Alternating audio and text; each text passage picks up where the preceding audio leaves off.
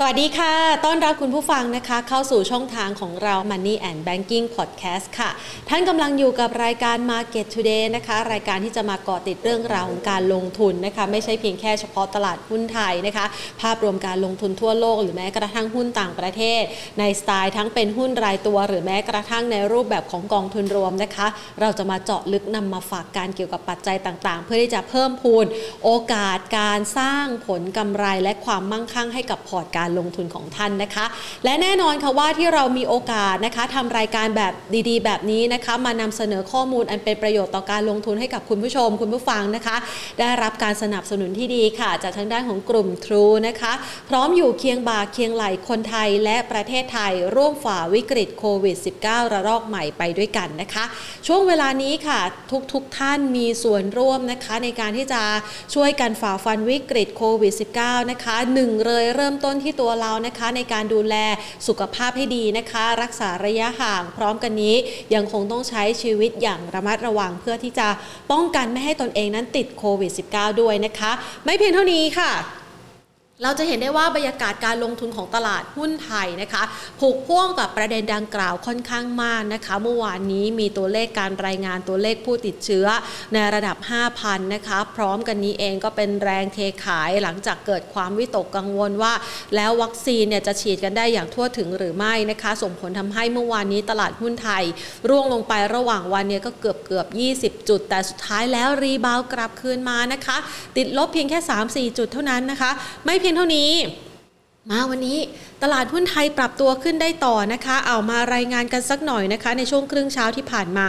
บรรยากาศการซื้อขาย ของตลาดหุ้นไทยนะคะในช่วงครึ่งเช้านะคะ สามารถไปทดสอบระดับสูงสุดได้ 1,591.07 จุด บวกขึ้นไปนะคะ 11.90 จุด แล้วก็มีแรงถอยนะคะแผ่วๆลงมาบ้างนะคะ ปรับตัวลดลงมาแต่ก็ยังบวกอยู่ วันนี้ยืนอยู่ในแดนบวกได้ตลอดทั้งวันนะคะ โดยที่บวกมาปิดตลาดภาคเที่ยง 7 จุด 11จุดนะคะ ยืนอยู่ที่ 1,586.28 จุดนะคะ แต่ว่าสิ่งที่น่าสังเกตแล้วก็เป็นสิ่งที่ เราติดตามกันตั้งแต่เมื่อวานนะคะหรือว่าปลายสัปดาห์ที่ผ่านมาแล้ว เราจะเห็นได้ว่ามูลค่าการซื้อขายเริ่มบางตาลงนะคะ ในระดับแสนล้านเกือบเกือบทุกวันนะคะ นักลงทุนมีความเชื่อมั่นเอาเงินเย็นเข้ามาลงทุนเอาเงินเก็บมาลงทุนหรือแม้กระทั่ง หาโอกาสสร้างผลตอบแทนในช่วงระยะเวลาที่ผ่านมานะคะ มาวันนี้เริ่มไม่แน่ใจกับทิศทางการลงทุนและขายเห็นได้อย่างไรเห็นได้จากมูลค่าการซื้อขายที่แผ่วลงนะคะ พร้อมกันนี้เอง แนวต้านที่มีนัยสำคัญตอนนี้ 1590นะคะก็ดูเหมือนว่าจะติดเส้นค่าเฉลี่ยนะคะ ย้อนหลังไปนะคะ ดังนั้น ภาพรวมของการลงทุนค่ะ ยังดูไม่ค่อยแน่นอนสักเท่าไหร่นะคะ ถึงแม้ว่าวันนี้จะมีการรายงานตัวเลขผู้ติดเชื้ออยู่ในระดับ 4,000 นะคะ 4,000 ต้นๆนะคะ อาจจะเริ่มบางตาลงในขณะที่ที่ประชุมคณะรัฐมนตรีเองก็กำลังหารือเกี่ยวกับมาตรการเยียวยานะคะ ช่วยเหลือใครบ้าง ช่วยเหลือเรื่องของแรงงานนะคะ ที่ได้รับผลกระทบจากการปิดไซต์งานก่อสร้าง เป็นระยะเวลา 30 วัน ช่วยเหลือผู้ประกอบการด้านร้านอาหารนะคะ หรือแม้กระทั่งที่พักต่างๆ เรื่องของการท่องเที่ยวหลังจากที่ต้องมีการประกาศกึ่งมินิล็อกดาวน์นะคะ ในช่วงระยะเวลา 30 วันต่อจากนี้ด้วยนะคะ ซึ่งเป็นภาพหนึ่งนะคะที่มาประจบเหมาะพอดีเลยนะคะกับสถานการณ์การลงทุนในตลาดหุ้นทั่วโลก ที่เริ่มมีความวิตกกังวลเกี่ยวกับเรื่องของโควิด -19 ที่ ปรับตัวเพิ่มขึ้นในหลากหลายประเทศนะคะ กดดันทำให้ตลาดในโซนเอเชียวันนี้ ต้องถือว่าไทยแข็งแกร่งกว่าภูมิภาค คือปรับตัวลดลงร่วงหน้า ไปก่อนแล้วคือร่วงนำหน้าเขาเนี่ยนะคะ ปรากฏว่ามาวันนี้นะคะ ตลาดหุ้นญี่ปุ่นก็ลงนะคะ แล้วก็มีบรรยากาศการซื้อขายนะคะที่อย่างตลาดหุ้นจีนก็เคลื่อนไหวในกรอบแคบๆนะคะ แล้วก็ลงมาเช่นเดียวกันตลาดยุโรปเปิดล่าสุดก็ปรับตัวลดลงนะคะ สืบเนื่องมาจากว่า ณปัจจุบันอาจถ้าไปตรวจสอบดูนะคะนิเคอีกับหังเสงกับทางด้านของจีนเนี่ยนะคะ ล่าสุดนี้ปรับตัวร่วงลงมาเกือบเกือบหแล้วนะคะ ยุโรปปรับตัวลดลงหลังจากที่เมื่อวานนี้เรารายงานกันใช่ไหมคะว่าเยอรมนีนะคะ มีการแบนนักเดินทางจากอังกฤษ เนื่องจากกังวลเกี่ยวกับสายพันธุ์เดลต้าอาจจะแพร่ระบาดในประเทศนะคะ ก็มีการป้องกันการส่งผลทำให้หุ้นสายการบินในยุโรปนั้นปรับตัวลดลงนะคะ ซึ่งคุณผู้ชมสามารถติดตามสถานการณ์เหล่านี้กับเราได้นะคะ Money and Banking Channel ของเราตลอดทั้งวันนะคะ เรามาดูกันบ้างนะคะ บรรยากาศการซื้อขายของตลาดหุ้นไทยในวันนี้ต้องยอมรับค่ะว่า มีแรงซื้อนะคะเข้ามานะคะในหุ้นที่เกี่ยวข้องกับกลุ่มปริโตเคมีนะคะ ก็ถือว่าเป็นกลุ่มหลักๆเหมือนกันนะ เกี่ยวกับการลงทุนในตลาดหุ้นไทยนะคะ ก็เริ่มมีการรีบาวกลับมาได้นะคะ หรือแม้กระทั่งเราจะเห็นว่า หุ้นในกลุ่มส่งออกนะคะ กลุ่มเครื่องดื่มนะคะ เริ่มพลิกกลับมานะคะ มีการปรับตัวเพิ่มขึ้นนะคะ วันนี้นำมาอันดับแรกเลยคือ ธนาคารกสิกรไทยนะคะ มูลค่าการซื้อขายอันดับ 1 บวกขึ้นมาได้ 0.42%นะคะ แล้วก็ยังมีภาพนะคะของการทำกำไรนะคะ ในหุ้นบางตัวที่ขึ้นมาก่อนหน้า เดี๋ยวเรามาถอดรหัสกันดีกว่านะคะว่าบรรยากาศการลงทุนในวันนี้ที่ปรับเพิ่มขึ้นเนี่ยถือว่าคลายความกังวลแล้วหรือยัง หรือว่าเราอาจจะต้องมีการล็อกกำไรบางส่วนนะคะเพื่อประเมินสถานการณ์นะคะ ขออนุญาตต่อสายนะคะไปพูดคุยกันกับคุณสุโชติเทียระวรรณรัตน์ผู้อำนวยการฝ่ายวิจัยนะคะจากบริษัทหลักทรัพย์ KGI ประเทศไทยจำกัดมหาชนนะคะ ขออนุญาตต่อสายสักครู่ค่ะ หลาย ๆ คน สวัสดีค่ะคุณสุโชติค่ะครับ สวัสดีครับ ค่ะ มาพูดคุยกันสักหน่อยนะคะ บรรยากาศการลงทุนในตลาดหุ้นไทยช่วงนี้ กังวลหลายเรื่องเลยทีเดียวค่ะ แต่วันนี้เริ่มรีบาวกลับมาได้เราเบาใจไหมคะ ครับ ก็ต้องบอกว่าถ้าดูลักษณะนี้เนี่ยนะครับเหมือนกับว่าตลาดหุ้นไทยในช่วงสัปดาห์ที่ผ่านมาน่าจะมีการคาดเดากันไว้แล้วอืมนะครับ ในเรื่องสถานการณ์ลบปัจจัยลบที่กำลังจะเกิดขึ้นก็คือการเอ่อมีมาตรการออกมาเข้มข้นขึ้นนะครับ ไม่ถึงขั้นล็อกดาวน์นะครับค่ะแต่เป็นมาตรการที่เข้มข้นขึ้นนะครับ ซึ่งตรงนี้เนี่ยตลาดน่าจะรับรู้ไปแล้วระดับหนึ่งนะครับแล้วก็สังเกตได้ก็คือ พอมีการประกาศมาตรการออกมาปุ๊บนะครับ ตลาดหุ้นไทยเนี่ยมีการปรับตัวลง นะฮะทันทีแล้วก็ดีดตัวกลับทันทีเช่นกันนะครับในในช่วงวันจันทร์ที่ผ่านมานะครับ เพราะฉะนั้นเนี่ยน่าจะรับรู้ปัจจัยลบไปพอสมควรแล้วนะครับ ตอนนี้เนี่ยคงจะเข้าสู่โหมดของการไซเวย์นะครับเพื่อรอดูสถานการณ์อีกรอบหนึ่งนะครับถ้าเกิดว่าไม่มีปัจจัยลบเข้าปัจจัยลบอะไรเข้ามาเพิ่มเติมเนี่ยนะครับผมก็มองว่าน่าจะเป็นลักษณะการไซเวย์ค่อนไปทางไซเวย์อัพได้นะครับก็จะเหมือนกับตลาดหุ้นในประเทศอื่นๆนะครับที่เจอภาวะวิกฤตโควิดเหมือนกับบ้านเราในช่วงที่ผ่านมานะครับคือก่อนหน้านี้เนี่ย ประเทศอื่นเนี่ยเจอวิกฤตโควิดค่อนข้างหนักมากนะครับ แต่ว่าตลาดหุ้นเนี่ยก็เป็นตลาดการเงินที่ปรับขึ้นนะครับ เพราะฉะนั้นเนี่ยก็เลยมองว่าในเรื่องของวิกฤตโควิดตอนนี้เนี่ยนะครับตลาดหุ้นน่าจะแยกกันออกมาได้นะครับ น่าจะเป็นในทิศทางที่ใกล้เคียงกับประเทศอื่นๆนะครับ ที่ตอนนี้เจอเรื่องของสภาพคล่องยังล้นตลาดอยู่นั่นเองนะครับทำให้ตลาดการเงินเนี่ยยังมีปัจจัยบวกในเรื่องของสภาพคล่องที่ล้นอยู่นะครับ ค่ะ แสดงว่าส่วนหนึ่งแล้วเนี่ยนะคะ มันอาจจะเป็นภาพหนึ่งที่อาจจะมีแรงซื้อกลับมาได้ เรามองแนวต้านเอาไว้อยู่สักระดับเท่าไหร่คะครับสำหรับในเรื่องของการฟื้นตัวของดัชนีอะนะฮะค่ะถ้าถามว่าตอนนี้มองว่ามันจะฟื้นแล้วจะกลายเป็นขาขึ้นเลยไหมอืมนะครับ ผมอยากให้จับตาดูนิดนึงนะครับ ในเชิงของเทคนิคนะครับ ตัดเรื่องพื้นฐานไปก่อนนะครับ อย่างที่บอกไปเรื่องพื้นฐานเนี่ย เรามองในเรื่องของผลประกอบการปีหน้าฟื้นอยู่แล้วนะครับแล้วก็เรื่องสภาพคล่องที่มันยังล้นระล้นระบบอยู่นะครับแต่ตอนนี้เนี่ยถ้ามาดูในเชิงของเทคนิคนะครับการดีดตัวขึ้นมาในช่วงบ่ายของวันจันทร์ที่ผ่านมา แล้วก็รวมถึงเช้าวันนี้นะครับจะเห็นสัญญาณของทางดัชนี SET Index นิดนึงนะครับว่าในช่วงที่ผ่านมาตั้งแต่ที่ขึ้นไปทดสอบจุดสูงสุดที่บริเวณ 1,640 นะครับแล้วมีการย่อตัวลงมาตลอดทางเนี่ยกลายเป็นแนวโน้มขาลงนะครับในช่วงระยะสั้นที่ผ่านมานะครับ เพราะฉะนั้นถ้าเกิดว่าเราลองลากเส้น trend line ลงมานะครับ จะเห็นว่าเมื่อเช้านี้เนี่ยนะครับที่ดัชนี SET Index ขึ้นไปทดสอบแถวๆบริเวณตัวเลขกลมๆก็คือ 1,590 เนี่ยเป็นการขึ้นไปทดสอบเส้น trend line ขาลงรอบนี้พอดี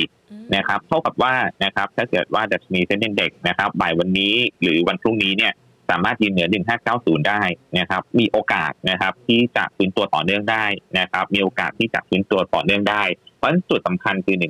1590 นะครับผ่านได้นะครับ ถ้าผ่านได้ผมมองต้านถัดไปนะครับ น่าจะอยู่แถวๆบริเวณ 1610 1610 นะครับ โดย 1,600 จุดทั่วเนี่ยน่าจะเป็นระดับจิตวิทยานะครับ แล้วก็ในส่วนของแนวรับนะครับ ถ้าเกิดว่าในกรณีที่ไม่พ้น 1590 ล่ะนะครับ อย่างที่บอกคือเป็นการดีดตัวขึ้นมาแล้วชนเส้นแนวต้านพอดีนะครับ เพราะฉะนั้นมีโอกาสจะย่อตัวลงมานะครับ แต่ว่าการย่อตัวลงมาตรงนี้เนี่ย ผมยังมองในแง่บวกนะครับ ว่าน่าจะเป็นการย่อตัวลงมาเพื่อพักไซเวย์แถวๆบริเวณ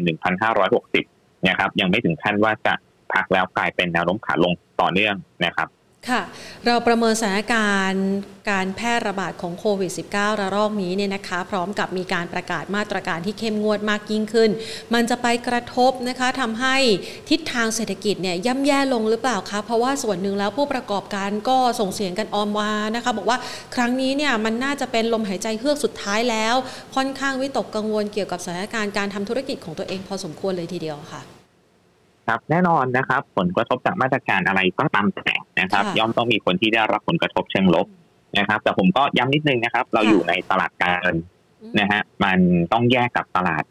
ของโลกความเป็นจริงด้วยนิดหนึ่งนะครับ คือในโลกของตลาดการเงินเนี่ยนะฮะตอนนี้เนี่ยนะครับ เรากลัวมาก ๆ ก็คือกลัวเศรษฐกิจที่ฟื้นตัวเร็วนะครับ เราก็กลัวในเรื่องของดอกเบี้ยว่าจะขึ้นเร็วนะครับ เพราะฉะนั้นเนี่ยถ้าเกิดว่าเป็นลักษณะของการซึม นะฮะแล้วก็การฟื้นตัวไม่ได้แรงมากนะครับ แล้วก็ดอกเบี้ยยังต่ำต่อนโยบายการเงินยังผ่อนคลายต่อเนี่ย ผมมองว่าตลาดหุ้นเนี่ยยังรับอันนี้ส่งในเรื่องของดอกเบี้ยต่ำอยู่นะครับ เพราะว่าถ้ามาสังเกตอย่างหนึ่งนะครับ คือบริษัทจดทะเบียนที่อยู่ในตลาดหลักทรัพย์แห่งประเทศไทยเนี่ยส่วนใหญ่จะเป็นบริษัทขนาดใหญ่นะครับ คือพ้นการเป็นธุรกิจ SME แล้วนะครับ เพราะฉะนั้นเนี่ยสายป่านยาวนะครับจะเห็นว่าสายป่านยาว เพราะฉะนั้นเนี่ยน่าจะพอเอาตัวรอดได้นะครับ แต่ว่าก็ต้องระมัดระวัง บริษัทที่มีหนี้สินเยอะนิดนึง DE ratio สูงๆก็อาจจะต้องระมัดระวังนะครับ แต่ว่าส่วนใหญ่เนี่ยผมเชื่อว่าน่าจะเอาตัวรอดได้เป็นส่วนใหญ่นะครับสำหรับบริษัทจดทะเบียนนะครับ แต่แน่นอนนะครับถ้าเกิดว่า SME ได้รับผลกระทบแล้วมีมีในเชิงที่อาจจะต้องเจอปัญหาเรื่องของสภาพคล่องเนี่ยนะครับอาจจะมีหุ้นบางกลุ่มที่ได้รับผลกระทบเชิงลบไปด้วยนะฮะยกตัวอย่างเช่นหุ้นในกลุ่มสถาบันการเงิน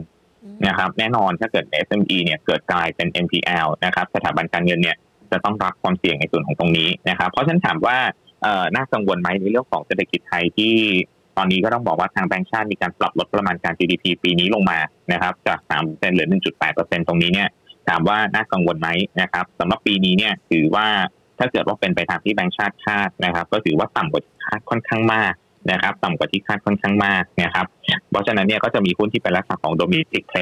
นะครับบางกลุ่มบางตัวเนี่ยอาจจะได้รับผลกระทบ โดยเฉพาะหุ้นในกลุ่มสถาบันการเงินนะครับ แต่ว่าก็จะมีหุ้นบางกลุ่มที่ไม่ได้รับผลกระทบนะฮะเช่นหุ้นในกลุ่มส่งออกนะฮะเป็นต้นนะครับ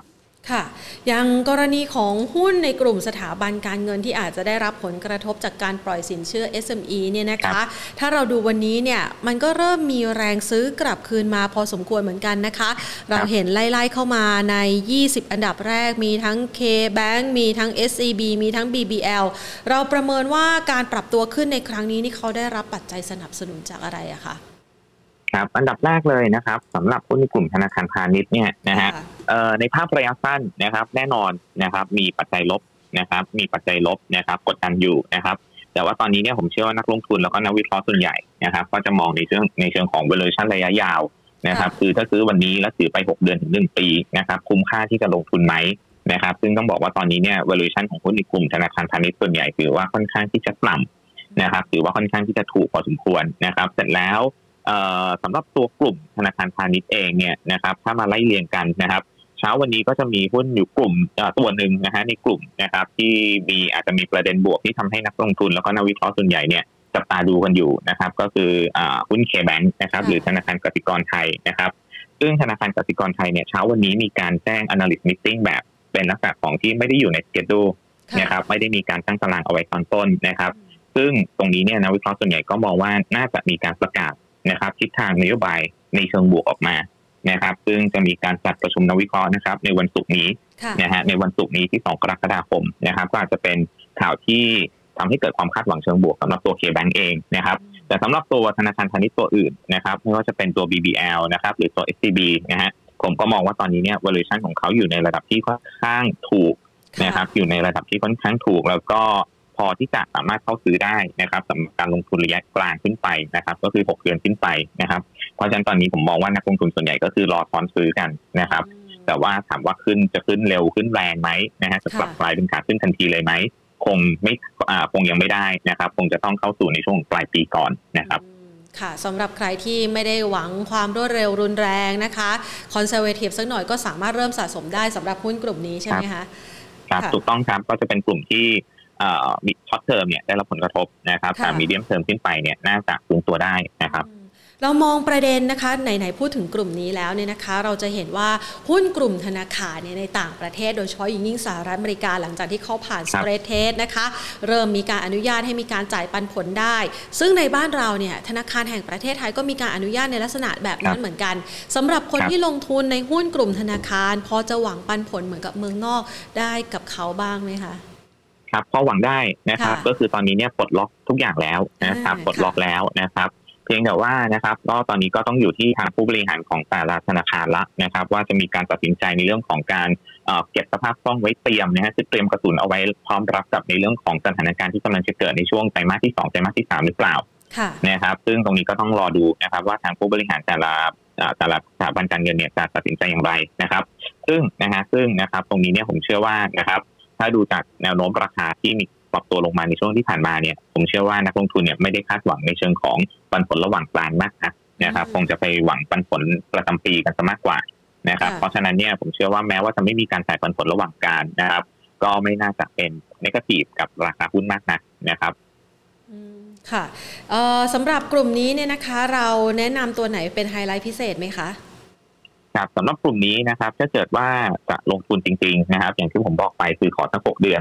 นะฮะผมขอเป็นตัวแบงก์กรุงเทพหรือ BBL นะครับ ถามว่าทำไมเอาแบงก์กรุงเทพนะครับ เนื่องจากว่าถ้าไปดูโครงสร้างของเขาเนี่ยนะครับ ตอนนี้นะครับต้องบอกว่าเศรษฐกิจไทยเนี่ยนะฮะอย่างที่ผมเกริ่นไปตอนต้นนะครับผู้ประกอบการที่สายป่านไม่ยาวน่ากังวลนะครับ เพราะฉะนั้นเนี่ยคนที่อาจจะมีโอกาสความเสี่ยงที่จะเป็น NPL สูงเนี่ยส่วนใหญ่จะเป็นผู้ประกอบการ SME นะครับส่วนใหญ่จะเป็นผู้ประกอบการ SME นะครับ เพราะฉะนั้นเนี่ยโครงสร้างสินเชื่อของตัว BBL เองเนี่ยถือว่ามี SME ไม่ค่อยเยอะถ้าเทียบกับ KBank แล้วก็ SCB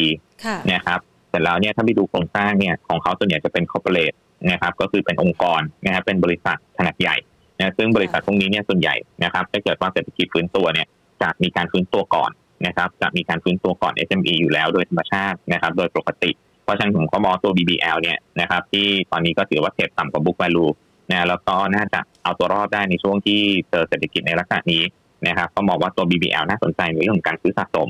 นะครับแล้วก็อีกตัวหนึ่งอย่างที่บอกไปนะครับ K-Bank ก็อาจจะต้องรอดูช่วงบ่ายวันศุกร์นะครับว่าจะมีการแถลงประเด็นอะไรที่น่าสนใจออกมานะครับซึ่งถ้ามีประเด็นที่มีการเปลี่ยนแปลงในเชิงนโยบายเนี่ย อาจจะทำให้ตัว K-Bank เนี่ยน่าสนใจในเรื่องการเทรดดิ้งระยะสั้นได้เช่นกันนะครับค่ะ ทีนี้ไปดูที่กลุ่มอื่นๆกันบ้างนะคะ ที่ถือว่ามีแรงขายนะคะ หลังจากที่ประกาศมาตรการที่เข้มงวดนะคะ เรียกว่าเป็นมินิล็อกดาวน์ก็ได้นะคะ เพราะว่ามันไปล็อกเฉพาะกลุ่ม โดยเฉพาะอย่างยิ่งรับเหมากับร้านอาหารเนี่ยนะคะ เราประเมินสถานการณ์การปรับตัวลงแรงๆของเขาเนี่ยเป็นโอกาสในการลงทุนหรือเปล่าคะครับมาดูการวิเคราะห์ในเรื่องของมาตรการที่ออกมานะครับ คืออันดับแรกก่อนนะครับมาดูในเรื่องของธุรในชั้นคนงานนะครับ การปิดชั้นคนงานนะครับ ตรงนี้เนี่ยแน่นอนนะครับว่าหุ้นที่กลุ่มที่จะได้รับผลกระทบเนี่ยหลักๆเลยนะครับ กลุ่มแรกก็คือกลุ่มอสังหาริมทรัพย์นะครับ ก็คือโครงการไม่ว่าจะเป็นคอนโดมิเนียมหรือโครงการบ้านจัดสรรต่างๆ ที่กำลังก่อสร้างนะครับ ต้องหยุดชะงักอาจจะทำให้การส่งมอบนี้ล่าช้า แล้วก็ไม่ไม่เป็นไปตามแผนนะครับ อันดับที่สองนะครับ ก็คือหุ้นในกลุ่มรับเหมาก่อสร้างก็คืองานโครงสร้างขนาดใหญ่ต่าง นะครับอาจจะได้รับผลกระทบนะครับไม่ว่าจะเป็นการส่งมอบราชาแล้วสิ่งที่ผมกังวลมากกว่าการส่งมอบราชาเนี่ยก็คือสิ่งที่มีข่าวเช้าวันนี้นะครับ ว่าทางวิศวกรท่านต่างๆเนี่ยออกมาคอมเมนต์ว่า ถ้าเกิดว่าปล่อยโครงสร้างโดยเฉพาะโครงสร้างฐานรากที่กำลังสร้างอยู่นะครับปล่อยไว้เป็นระยะเวลานาน แล้วก็อยู่ในช่วงของฤดูฝนอีกทั้งหากนะครับอาจจะทำให้ผมกังวลว่าจะต้องมีการเก็บงานงานซ่อม นะครับอาจจะต้องมีค่าใช้จ่ายงานซ่อมตามมาอีกเดือนหนึ่งนะเพราะฉะนั้นเนี่ยหุ้นในกลุ่มรับเหมาก่อสร้างนะครับ ก็เรามาระวังทั้งนิดนึงนะครับ คือมันไม่ใช่แค่ว่าหนึ่งเดือนแล้วกลับมาแล้วจะไม่มีความเสี่ยงนะมันมีความเสี่ยงในเรื่องของงานซ่อมด้วยนะครับงานซ่อมตรงนี้อาจจะทำให้เกิดค่าใช้จ่ายพิเศษเกิดขึ้นตามมานะครับ เพราะฉะนั้นกลุ่มนี้นะครับที่เกี่ยวข้องกับแคมป์คนงานนะครับสองกลุ่มหลัก แล้วก็อีกกลุ่มหนึ่งนะครับ ก็คือกลุ่มที่ขายวัสดุก่อสร้าง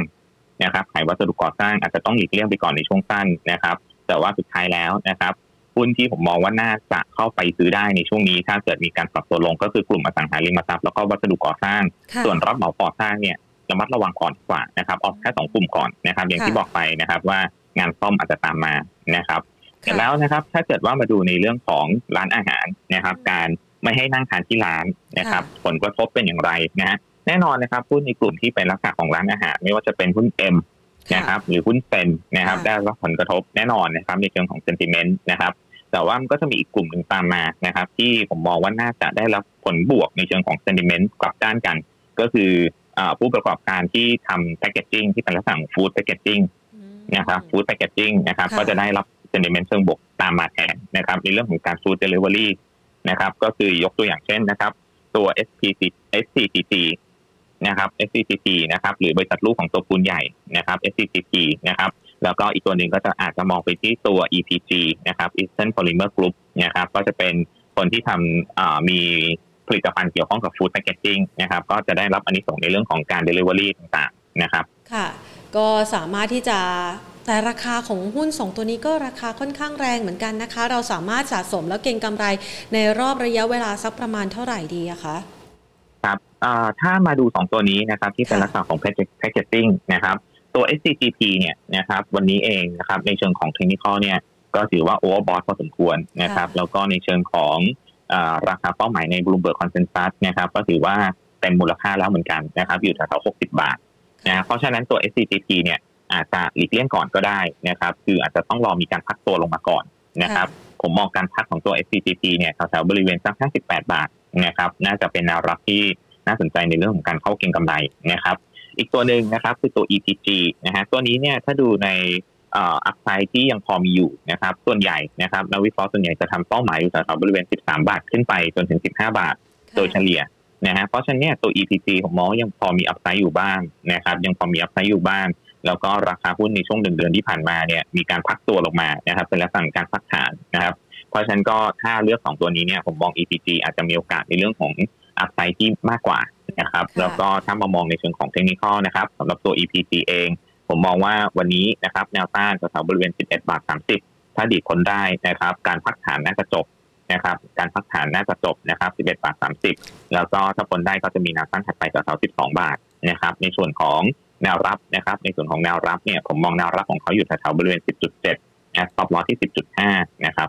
ค่ะนะคะคุณผู้ชมจะได้เห็นภาพไปพร้อม ๆ กันนะคะ ไม่เพียงเท่านี้นะคะ อย่างที่เมื่อสักครู่นี้แนะนำเอาไว้นะคะ หุ้นที่อาจจะได้รับแรงกดดันในช่วงเวลานี้ แล้วอาจจะเข้าไปช็อปได้ก็คืออสังหากับวัสดุก่อสร้าง เรามีไฮไลท์ตัวเด่นเอาไว้ให้คุณผู้ชมหรือว่านักลงทุนได้เข้าไปศึกษาเพิ่มเติมไหมคะ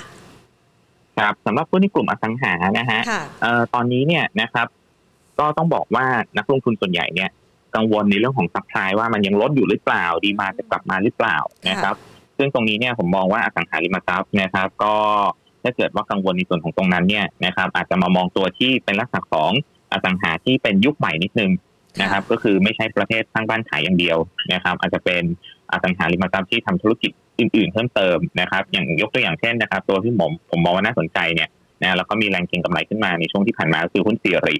นะฮะเซียรินะครับ ตัวนี้เนี่ยก็จะมีการจับมือกับสถาบันการเงินนะครับ หรือ XTC นะครับ XTC นะครับในเรื่องของการทำธุรกรรมที่เกี่ยวข้องกับพวกสินทรัพย์ที่เป็นดิจิตอลนะครับแล้วก็เพิ่มเติมเนี่ยก็มีการทำในเรื่องของธุรกิจ AMC หรือบริหารสินทรัพย์นะพูดง่ายๆก็คือเหมือนอ่าซื้อตึกเสียซื้อนี่เสียมานะครับซื้อตึกเก่านี่เสียมาเนี่ยแล้วก็ทำการรีโนเวทใหม่นะครับในลักษณะนั้นเป็นต้นนะครับ ก็จะเป็นอสังหาริมทรัพย์ที่ผมมองว่าเป็นอสังหายุคใหม่แล้วกันนะครับ ที่ไม่ใช่สร้างบ้านขายอย่างเดียวนะครับ ก็ถือว่ามองว่าน่าสนใจแล้วกันสำหรับตัว SIRI นะครับ สำหรับตัว SIRI เองนะครับ pattern กราฟเนี่ยตอนนี้อยู่ในโหมดของการพักฐานอยู่ด้วยนะครับ sideway ออกข้างพักฐานอยู่นะก็มองแนวรับเนี่ยถ้าไม่หลุดหนึ่งบาทสามสิบนะครับถ้าไม่หลุดหนึ่งบาทสามสิบนะครับยังมีลักษณะการแกว่งตัว sideway อยู่เนี่ยกรอบ sideway ก็จะอยู่แนวต้านที่หนึ่งจุดสี่จนถึงหนึ่งจุดห้านะครับแล้วก็ตัว SIRI เองเนี่ยอีกมุมหนึ่งนะครับในเชิงของตัว price to book ตอนนี้อยู่แถวๆ 0.5 เท่าเองนะครับก็ถือว่าค่อนข้างต่ำกว่าบุกแวลูมากนะฮะ แล้วก็ยังมีอัพไซด์ที่อาจจะเกิดขึ้นนอกเหนือจากธุรกิจอสังหาริมทรัพย์ด้วยนะครับ ค่ะ ส่วนวัสดุก่อสร้างล่ะคะครับวัสดุก่อสร้างนะครับ ผมอยากให้ไปดูตัวหลักของกลุ่มไปเลยอย่างตัวปูนใหญ่ SCC นะครับ ถามว่าทำไมครับถามว่าทำไมมองตัวนี้ไปเลยนะครับ ตัวนี้เนี่ยนะครับผมมองอันดับแรกนะครับ คือในเชิงของ ตัวลูกของเขาเองตัว SCCP ก็ถือว่าทำดำทำ performance ได้ค่อนข้างดีอยู่แล้วนะครับ อันนี้คือมุมแรกนะฮะในมุมของธุรกิจ packaging นะฮะมุมที่สองนะครับ ในเชิงของธุรกิจที่เป็นลักษณะของปิโตเคมีแล้วก็ปูนซีเมนต์นะครับ ก็ถือว่าตัวปูนซีเมนต์เนี่ยอาจจะมีดีมาที่ชะงักไปบ้างในช่วงนี้นะครับเพราะมีการปิดแคมป์คนงานเนี่ยนะครับ แต่ว่าในช่วงของปลายปีนี้แล้วก็ต้นปีหน้าเนี่ย ถ้าเกิดทุกอย่างเป็นไปตามแผนตามคาดนะครับ ก็คือดีมาในเรื่องของการก่อสร้างก็น่าจะกลับมานะครับ รวมถึงอสังหาริมทรัพย์ด้วยนะครับ ปีนี้เนี่ยแทบจะไม่มีการเปิดโครงการใหม่มากนะนะครับ แต่ผมเชื่อว่าปีหน้านะครับ ถ้าทุกอย่างเป็นไปตามแผนเนี่ยนะครับต่างชาติเปิดประเทศได้นะครับ น่าจะทำให้ดีมาการก่อสร้างบ้านเนี่ยคอนโดมิเนียมเนี่ยน่าจะเพิ่มขึ้นนะครับล้อไปกับในเรื่องของโครงสร้างพื้นฐานภาครัฐนะครับ แล้วก็อีกประเด็นคือในส่วนของธุรกิจปิโตรเคมีนะตอนนี้เนี่ยสเปรดปิโตรเคมียังพอที่จะ ดูดีอยู่นะครับถือว่าดีกว่าที่นักวิเคราะห์คาดการไว้ก่อนหน้านี้ว่ามันจะเริ่มลงนะครับตอนนี้ก็ถือว่าลงใหม่ไม่เยอะนะฮะยังอยู่ในระดับที่ค่อนข้างดีอยู่ แล้วก็ในส่วนของตัวราคาน้ำมันเองด้วยนะครับที่เป็นต้นทุนหลักในเรื่องของการผลิตปิโตรเคมีตอนนี้เนี่ยนะฮะราคาน้ำมันก็ถือว่าอยู่ในระดับที่ผมมองว่าอัพไซด์ไปมากกว่านี้ยากละนะครับคือนักวิเคราะห์ของเราเนี่ยมองตัวราคาน้ำมันอยู่แถวๆบริเวณ 70 เหรียญดอลลาร์สหรัฐต่อบาร์เรลนะครับเพราะฉะนั้นเนี่ยตอนนี้เนี่ยทะลุขึ้นมา เหนือ 70 เหรียญแล้วนะครับแล้วก็มีความเสี่ยงที่ OPEC Plus เนี่ยจะมีการประชุมแล้วก็เพิ่มกำลังการผลิตน้ำมันออกมานะครับในช่วงของสัปดาห์นี้เช่นกันนะเพราะฉะนั้นเนี่ยเมื่อราคาน้ำมันมีการปรับตัวลงนะครับ โดยปกติแล้วจะเป็นอ่า sentiment เชิงบวกกับตัวปูนใหญ่นะครับ ในเชิงของต้นทุนการผลิตของเขาที่ลดลงนั่นเองนะครับเพราะฉะนั้นเนี่ยสำหรับตัวปูนใหญ่ผมบอกว่าอาจจะมองในเรื่องของการเล่นเก็งกำไรได้ด้วยนะครับในเชิง pattern กราฟเองเนี่ยนะครับไม่ว่าจะเป็น MACD RSI ก็เริ่มมีลักษณะการดีดตัวขึ้น นะครับปรับตัวขึ้นมานะครับเริ่มเกิดสัญญาณซื้อเกิดขึ้นนะครับ ผมมองแนวรับสำหรับตัวปูนใหญ่นะครับ หรือ SCC นะฮะแนวรับเนี่ยจะอยู่แถวๆบริเวณ 420 นะครับ 420 นะครับแล้วก็จุดสำคัญเลยนะครับถ้าเกิดว่าเขาดิดพ้น430 ได้นะครับ การเป็นขาลงในช่วงที่ผ่านมาตั้งแต่แถวๆบริเวณ 470 ลงมาจนถึง 410 เนี่ยน่าจะจบละนะครับ ให้ดีดพ้น430 ได้นะครับ แนวโน้มขาลงน่าจะจบแล้วอ่าน่าจะจบนะครับ แต่ถ้ายังดีดไม่พ้นเนี่ยแนวรับจะอยู่แถวๆ420 นะครับ ค่ะ อะไปดูกันบ้างนะคะ หลังจากที่เจาะในตัวที่อาจจะได้รับผลกระทบในช่วงเวลานี้นะคะ แล้วก็มองหาตัวที่น่าจะได้รับผลดีกันไปแล้วนะคะ ไปมองหาปัจจัยบวกกันบ้างดีกว่าค่ะ คุณสุโชตหลังจากที่เราวิตกกังวลนะคะ ต่อสถานการณ์ภายในประเทศ ทั้งเรื่องของโควิดนะคะ ทั้งเรื่องของประกาศมาตรการที่เข้มงวดมากขึ้น แนวโน้มอัตราดอกเบี้ยขาขึ้นเนี่ยนะคะ เราพอจะเห็นปัจจัยบวกอะไรบ้างไหมคะที่พอจะเข้ามาช่วยทำให้นักลงทุนนั้น พอจะเห็นภาพในอนาคตว่าตลาดหุ้นไทยเนี่ยมันยังอยู่ในช่วงขาขึ้นอยู่อะค่ะครับตอนนี้ปัจจัยบวกนะครับ หลักๆ เลยเนี่ยคือสภาพคล่องยังล้น บาทอ่อนค่ะนะฮะซึ่งจริงๆแล้วบาทอ่อนเนี่ยจริง ๆ บาทอ่อนนี่ไม่ดีกับตลาดหุ้นนะครับ ก็คือนักลงทุนต่างชาติเข้ามาซื้อแล้วขาดทุนค่าเงินนะครับเขาอาจจะไม่ค่อยชอบนะครับ แต่ว่าในมุมที่ดีเนี่ย มันจะดีกับหุ้นบางกลุ่มนะฮะจะดีกับหุ้นบางกลุ่มนะครับ บาทอ่อนเนี่ยจะมีหุ้นบางกลุ่มที่มีโอกาส outperform ขึ้นมา นะฮะแน่นอนนะครับแล้วก็อาจจะทำให้หุ้นบางกลุ่มที่เป็น big cap ที่เป็นเป้าหมายของต่างชาติเนี่ยถูกขายนะเพราะฉะนั้นเนี่ยมันจะทำให้ตัว SET Index เนี่ยผมมองว่าไปอีกไม่ไกลนะครับแต่ว่ามันยังพอหากลุ่มหาตัวเล่นได้นะครับที่จะ outperform ขึ้นมาแทนนะครับในช่วงนี้นะครับยกตัวอย่างเช่นนะครับบาทอ่อนเนี่ยนะครับมันจะไปบวกกับหุ้นในกลุ่มที่เป็นลักษณะของส่งออกโลจิสติกต่างๆนะครับที่เกี่ยวข้องกับการส่งออกนะครับแล้วก็อาจจะเหมารวมไปถึง กลุ่มหนึ่งที่ผมมองว่าตอนนี้เนี่ยมันมีประเด็นขึ้นมาก็คือในเรื่องของกลุ่มโรงพยาบาลนะโรงพยาบาลนะครับ ก็คือในเรื่องของไม่ว่าจะเป็นการรักษาการฉีดวัคซีนโควิดนะครับ แล้วก็เรากำลังจะเปิดประเทศให้ต่างชาติเข้ามานะครับ เพราะฉะนั้นเนี่ยนะครับ ถ้าต่างชาติเข้ามารักษาในไทยแล้วบาทอ่อนเนี่ยก็จะมองเป็นเหมือนกับว่าถ้ารักษาในไทยเนี่ยไม่แพงนะครับ ก็จะเป็นมุมนั้นไปนะครับ เพราะฉะนั้นเนี่ยผมก็เลยมองว่าตอนนี้เนี่ย ก็อาจจะเป็นธีมในเรื่องของบาทอ่อน อาจจะเข้ามาช่วยประยุงตลาดได้บ้างในช่วงนี้นะครับ ในบางกลุ่มนะฮะในบางกลุ่มที่อาจจะได้รับผลกระทบเชิงบวกมานะครับ เพราะฉะนั้นเนี่ยเมื่อกี้คำถามก็คือมีอะไรเป็นบวกที่จะทำให้เซ็ตอินเด็กซ์เนี่ยปรับขึ้นหรือตลาดหุ้นไทยปรับขึ้นได้ไหมนะตอนนี้เนี่ยต้องบอกอย่างเดียวว่าหนึ่งคือสภาพคล่องมันยังล้นอยู่ดอกเบี้ยยังต่ำอยู่นะครับตลาดการเงินน่าจะเป็นตลาดเดียวที่ยังไม่เคยปิด นะครับน่าจะเป็นตลาดเดียวของประเทศไทยที่ยังไม่เคยปิดในช่วงโควิดที่ผ่านมานะครับ เพราะฉะนั้นเนี่ยมันเป็นตลาดเดียวนะครับ พอเงินมันล้นนะครับแล้วเป็นตลาดเดียวที่ยังเปิดให้ช้อปปิ้งอยู่นะครับ อันนี้ก็คือ positive เรื่องหนึ่งที่ยังหนุนในเรื่องของ valuation ให้มันยังค้ำไว้ค่อนข้างสูงในปีนี้นะครับ แล้วก็อีกประเด็นหนึ่งก็คือในเรื่องของบาทอ่อนนะครับ ก็อาจจะมีหุ้นบางกลุ่มนะครับ ที่ได้รับ sentiment เชิงบวก แล้วก็หนุนขึ้นไปนะครับ แล้วบังเอิญอย่างหนึ่งเนี่ยคือหุ้นกลุ่มนี้เนี่ย นะครับ เป็นกลุ่มที่เจ็บหนักในช่วงที่ผ่านมานะครับ เพราะฉะนั้นเขาก็จะเป็นตัวที่ฟื้นขึ้นมาทดแทนนะครับส่วนหนึ่งแล้วเนี่ยนะคะพอพูดถึงสภาพคล่องเนี่ยเวลาคิดถึงภาพ นักลงทุนอาจจะตีความเกี่ยวกับเรื่องของนโยบายผ่อนคลายทางการเงินต่างๆ ของเฟดนะคะ แต่ว่าในที่นี้เนี่ยสภาพคล่องในช่วงที่ดอกเบี้ยต่ำที่เข้ามาในตลาดหุ้นไทย เราตีความหมายถึงเงินจากส่วนไหนคะคุณสุโชตคะ คครับทั้งหมดเลยนะครับค่ะอันดับแรกนะฮะอันดับแรกนะครับ ก็คือเงินต่างชาติเนี่ยอาจจะเข้ามาไม่ได้เยอะมากนะครับ แต่ว่าสภาพคล่องรอบรอบบ้านเราเนี่ยยังลดอยู่ยังยังแน่นอนยังลดอยู่นะครับ เพราะเฟดยังไม่ดึงมาตรการ QE ออกค่ะนะครับ แต่ว่าที่ผมมองในเชิงของสภาพคล่องเนี่ยนะครับ ก็เป็นเรื่องของดอกเบี้ยต่ำนะครับแต่แล้วนักลงทุนเนี่ยฝากเงินในแบงก์ไม่คุ้มค่ะนะครับ มันก็จะไปสอดคล้องกับทฤษฎีหนึ่งที่นักวิเคราะห์ส่วนใหญ่เนี่ยชอบหยิบยกมาใช้ในการเอ่อพอในการซื้อหุ้นหรือขายหุ้นกันก็คือสิ่งที่เรียกว่า yield gap ค่ะนะครับก็คือดอกเบี้ยต่ำนะครับฝากแบงก์ไม่คุ้มนะครับซื้อพันธบัตรอาจจะไม่คุ้มนะครับ ก็อาจจะแบ่งเงินออกมาบางส่วนจากที่โลยิวทั้งหลายเนี่ยนะครับมาหาตลาดหุ้นที่เป็นลักษณะของ high yield นะครับอันนี้คือสิ่งที่เกิดขึ้นนะครับ แล้วก็มันอาจจะทำให้ valuation หรือตัว PE นะในเชิงของทฤษฎีเนี่ยมันปรับขึ้นนั่นเองนะครับค่ะเพราะฉะนั้นจะมีสองมุมด้วยกันในเรื่องของดอกเบี้ยนะฮะหนึ่งคือมีการถอนเงินออกมา นะครับไปหาการลงทุนที่มีอัตราผลตอบแทนที่สูงกว่าในระดับความเสี่ยงที่รับได้นะครับสองนะฮะก็คือในเชิงของทฤษฎีแล้วเนี่ย PE ratio มันจะถูกปรับขึ้นนะครับ เมื่อดอกเบี้ยต่ำนะครับค่ะอ่าก็มองเป็นมุมนี้ละกันนะครับสำหรับในเรื่องของมุมต่างชาติเนี่ย ผมเชื่อว่ากว่าต่างชาติจะกลับเข้ามากันอีกครั้งแบบเต็มที่เนี่ยคงจะปลายปีนะครับเนื่องจากเนื่องจากว่าตอนนี้เนี่ยอาจจะเจอภาวะในเรื่องของบาทอ่อนอยู่นะครับแล้วก็ในเรื่องของสถานการณ์ในบ้านเราก็ถือว่ายัง ถ้าเทียบกับประเทศอื่น ๆ รอบข้างเนี่ย บ้านเราถือว่าค่อนข้างจะดูแล้วดูหนักขึ้นนะครับสำหรับช่วงนี้เนี่ยนะคะ หลาย ๆ คนจะเห็นว่าคนส่วนใหญ่ที่อยากจะหาอัตราผลตอบแทนนอกเหนือจากอัตราดอกเบี้ยเงินฝากนะคะ มันสามารถสะท้อนได้จากมูลค่าการซื้อขายด้วยหรือเปล่าคะ แล้วช่วงนี้มันเริ่มบางตาลงไปเรากังวลใจไหมคะ ครับ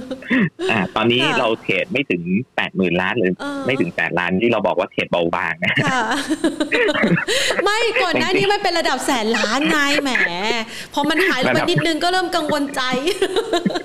ระดับ8 0,000ล้านนี่ถือว่าค่ะเยอะมากนะฮะถ้าเทียบกับอดีตนะครับค่ะแต่ว่าปัจจุบันนี้กลายเป็น เทรดเบาบางเออครับ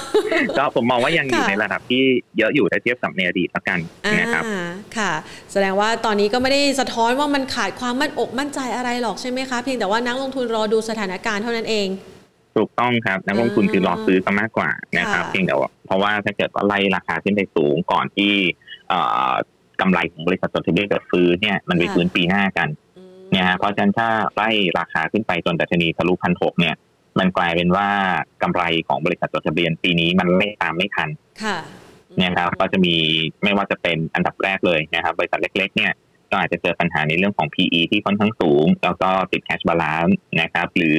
อ่าบางบริษัทเนี่ยส่วนใหญ่นะครับถ้านักลงทุนสถาบันเนี่ยเขาจะมองว่า PE สูงเกินไปนะครับก็อาจจะลงทุนลำบากนะครับ เพราะฉะนั้นเนี่ยการไล่ดัชนีขึ้นไปค่อนข้างสูงเนี่ยก็เลยทำให้นักลงทุนเนี่ยเอ่อ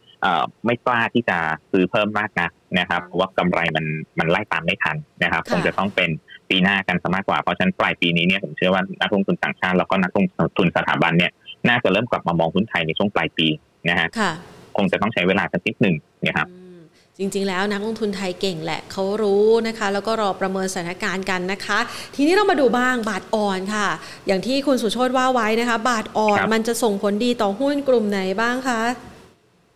ครับบาทอ่อนนะฮะอันดับแรกเลยเนี่ย โดยปกตินะครับค่ะก็คือหุ้นในกลุ่มอิเล็กทรอนิกส์อืมแต่ต้องบอกว่าหุ้นในกลุ่มอิเล็กทรอนิกส์เนี่ยมาไกลมากนะตอนนี้เนี่ย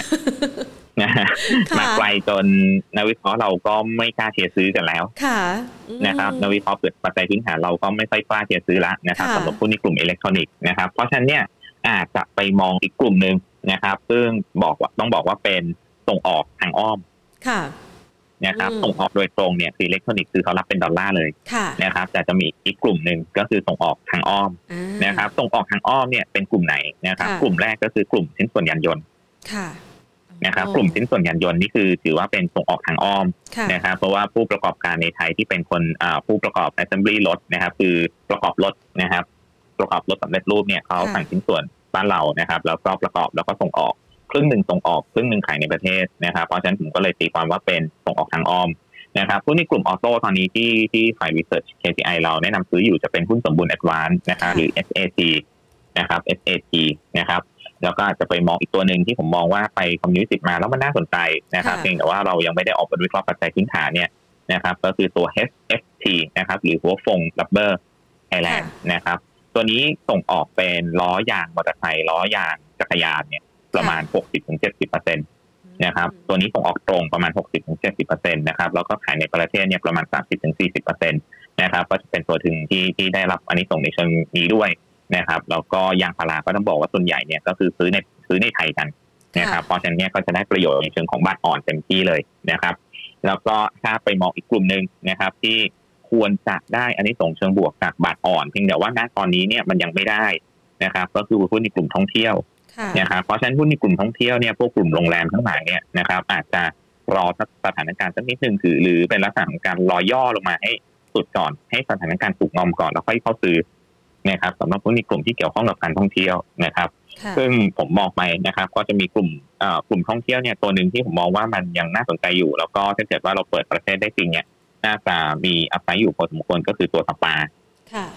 นะครับหุ้นสปานะครับ สปานี่เอ่อก็ต้องรอการเปิดประเทศจริงๆนะครับ เพราะว่าตอนนี้เนี่ยเรายังไม่เปิดผ่อนคลายให้นวดสปากันนะครับ เพราะฉะนั้นตัวนี้เนี่ยจะเป็นตัวที่ควรจะฟื้น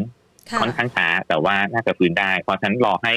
ลงมาจนถึงระดับที่พักฐานเรียบร้อยนะครับ แล้วก็หยุดการทำ new low ได้ก่อนนะครับ ก็ค่อยมองในเรื่องของการเข้าช้อนซื้อ ซึ่งตอนนี้เนี่ยในเชิงของเทคนิคตัวสปาเองเนี่ยเขาหยุดอยู่แถวๆเส้นค่าเฉลี่ย200 วันแถวๆบริเวณ7บาท50 นะครับก็สำหรับนักลงทุนที่รับความเสี่ยงได้น้อยเนี่ยรอก่อนนะครับ wait and see สักนิดหนึ่งนะครับผมมองว่าตอนนี้เนี่ย indicator ต่างๆ มันยังปรับลงอยู่นะครับก็วันนี้อาจจะเป็นการเกิด rebound technical rebound สั้นๆนะครับเพราะมีโอกาสลงไปแถวๆใกล้ๆบริเวณ7บาทนะตรงนั้นค่อยมองเป็นจุดในเรื่องของการเข้าซื้อสะสม ถ้าเกิดว่าไม่มีการทำนิวโลเพิ่มนะครับค่ะอ่า นะคะหุ้นตัวนี้ก็เอาใจสายเมื่อยเลยนะคะ แต่ช่วงนี้อาจจะต้องพักก่อนนะคะเออไปดูบ้างนะคะ เมื่อสักครู่นี้เนี่ยคุณผู้ชมถามเข้ามาพอดีเลยหุ้นกลุ่มโรงแรมน่าซื้อไหม ถ้าหากว่าเรามองไปบางคนติดกลุ่มโรงแรมอยู่ละคะ แล้วก็ดูทีท่าว่าตกลงแล้วเนี่ยจะรับนักท่องเที่ยวได้ไหมท่ามกลาง ตัวเลขผู้ติดเชื้อที่ปรับตัวสูงขึ้นณปัจจุบันนี้เนี่ยเรากังวลใจไหมคะว่าการท่องเที่ยวของเราอาจจะฟื้นได้ไม่เร็ว อย่างที่ภาครัฐพยายามผลักดันนะคะครับก็ถ้าเกิดว่ากังวลในส่วนของตรงนี้นะครับ ผมก็มองว่าให้ไปที่หุ้นมินค่ะนะครับ MINT นะครับหุ้นมินนะครับหรือ Minor Group นะฮะเพราะว่ารายได้ของเขาเนี่ยต้องบอกว่าอยู่ที่ยุโรปเยอะพอสมควร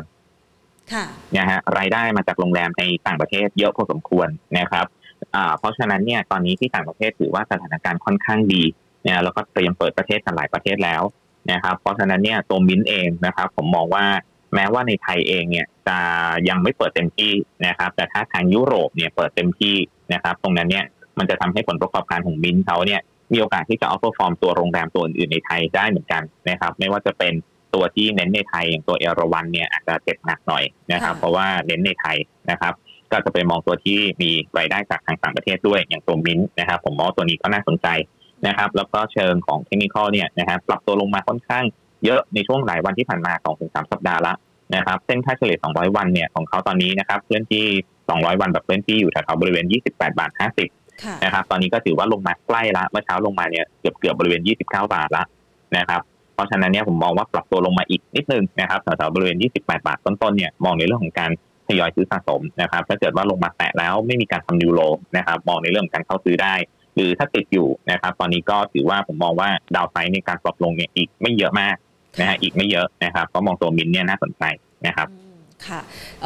เรามาเห็นภาพแล้วนะคะว่ามันก็มีปัจจัยบวกบ้างละแล้วก็นักลงทุนอาจจะต้องมีการปรับ พอร์ตนะคะในการที่จะไปหาหุ้นที่ได้รับอนนิสงในช่วงเวลานี้ แต่ถ้าหากว่าเราจะเป็นธีมการลงทุนที่น่าสนใจเลยเนี่ยนะคะ คุณสุโชตพอจะให้เราเป็นธีมเอาไว้สำหรับไตรมาสถัดไป หรือว่าเดือนถัดไปเอาไว้ เราจะสังเกตปัจจัยอะไรได้บ้างและมีธีมอะไรที่น่าสนใจนอกเหนือจากนี้อีกบ้างคะครับธีมหลักเนี่ยจริง ๆ ถ้าไม่เกิดโควิดระบาดระลอกนี้เนี่ยมันต้องเป็นธีมหลักก็คือ reopening นะครับ มันต้องเป็นธีม reopening นะครับแต่ตอนนี้แต่พอเจอเหตุการณ์อย่างนี้ปุ๊บเนี่ยนะครับ เดือนกรกฎาคมทั้งเดือนเนี่ย ผมเชื่อว่าคงจะ re กันไม่ไหว ค่ะนะครับคงจะ re ตอนนี้ต้อง reset แล้วก็คงจะเป็นกลุ่มที่ต้องรอดูสถานการณ์สักประมาณสักสัปดาห์ที่สามของเดือนกรกฎานะครับ ถ้าเกิดว่าเริ่มคุมสถานการณ์ได้เนี่ย ผมเชื่อว่ากลุ่มนี้เนี่ยจะฟื้นแรงนะครับ อย่างที่เมื่อกี้เกริ่นไปว่าจะเป็นพวกกลุ่มท่องเที่ยว นะครับกลุ่มนี้เนี่ยจะฟื้นแรงนะฮะเพราะฉะนั้นเนี่ยผมมองว่านะครับถ้าจะมองเป็นเรื่องธีมการลงทุนนะครับ ผมยังมองเป็นธีม reopening อยู่นะครับเพราะว่าตอนนี้เนี่ยธีมในเรื่องของ global pay เนี่ยผมเชื่อว่าน่าจะใกล้จบนะครับ ราคาน้ำมันเนี่ยอัพไซด์อีกไม่เยอะนะครับ ราคาน้ำมันเนี่ยอัพไซด์อีกไม่เยอะนะครับธีม global pay น่าจะเริ่มใกล้จบนะครับ น่าจะกลับมาเป็นลักษณะของ domestic play ที่เน้นในเรื่องของ reopening นะครับ เพราะว่าเป็นกลุ่มที่ รับในเรื่องของบาทอ่อนด้วยนะครับแล้วก็ลงมาค่อนข้างเยอะละหลาย ๆ ตัวนะครับถือว่าลงมาค่อนข้างเยอะนะฮะเพราะฉะนั้นเนี่ยถ้าเกิดว่าในช่วงของสักสัปดาห์ที่สามของเดือนกรกฎาคมไม่มีเหตุการณ์อะไรเพิ่มเติม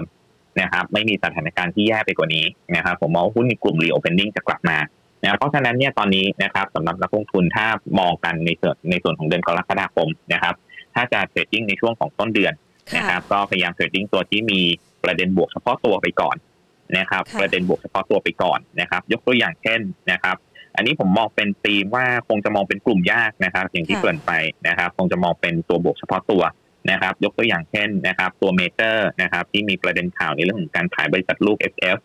นะครับซึ่งต้องบอกว่าตอนนี้เนี่ยยังไม่มีการยืนยันออกมาอย่างชัดเจนนะครับ แต่ข้อสังเกตอย่างหนึ่งก็คือบริษัทที่มีข่าวนะครับ มีข่าวด้วยไม่ว่าจะเป็น CPN หรือ Asset World นะครับ AWC เนี่ย ไม่มีคนปฏิเสธสักคนเลยค่ะนะครับ ไม่มีใครปฏิเสธเลยนะครับ ว่ากำลังเจรจาหรือศึกษาการเข้าศึกษาการลงทุนในหุ้น FF อยู่นะครับ ไม่มีใครปฏิเสธเลยนะครับ ก็เท่ากับว่าเป็นน่าจะเป็นจริงเพียงแต่ว่าอยู่ระหว่างศึกษาอยู่ระหว่างการเจรจาต่อรองกันอยู่นะครับเพราะฉะนั้นเนี่ยผมมองตัวเมเจอร์เนี่ยถ้าขายตัว FF ได้ที่ราคานี้นะครับ ราคาบนกระดานตอนนี้เนี่ยถ้าย้อนกลับไปเนี่ยตั้งแต่ผมเป็นนักวิเคราะห์มากก็ไม่เคยเห็นนะเพราะนั้นผมถือว่าเป็นราคาที่ค่อนข้างดีมาก นะครับ แม้ว่าจะมีการเปิดนิกาบางนาแล้วราคาก็ไม่เคยถึงบริเวณนี้เหมือนกัน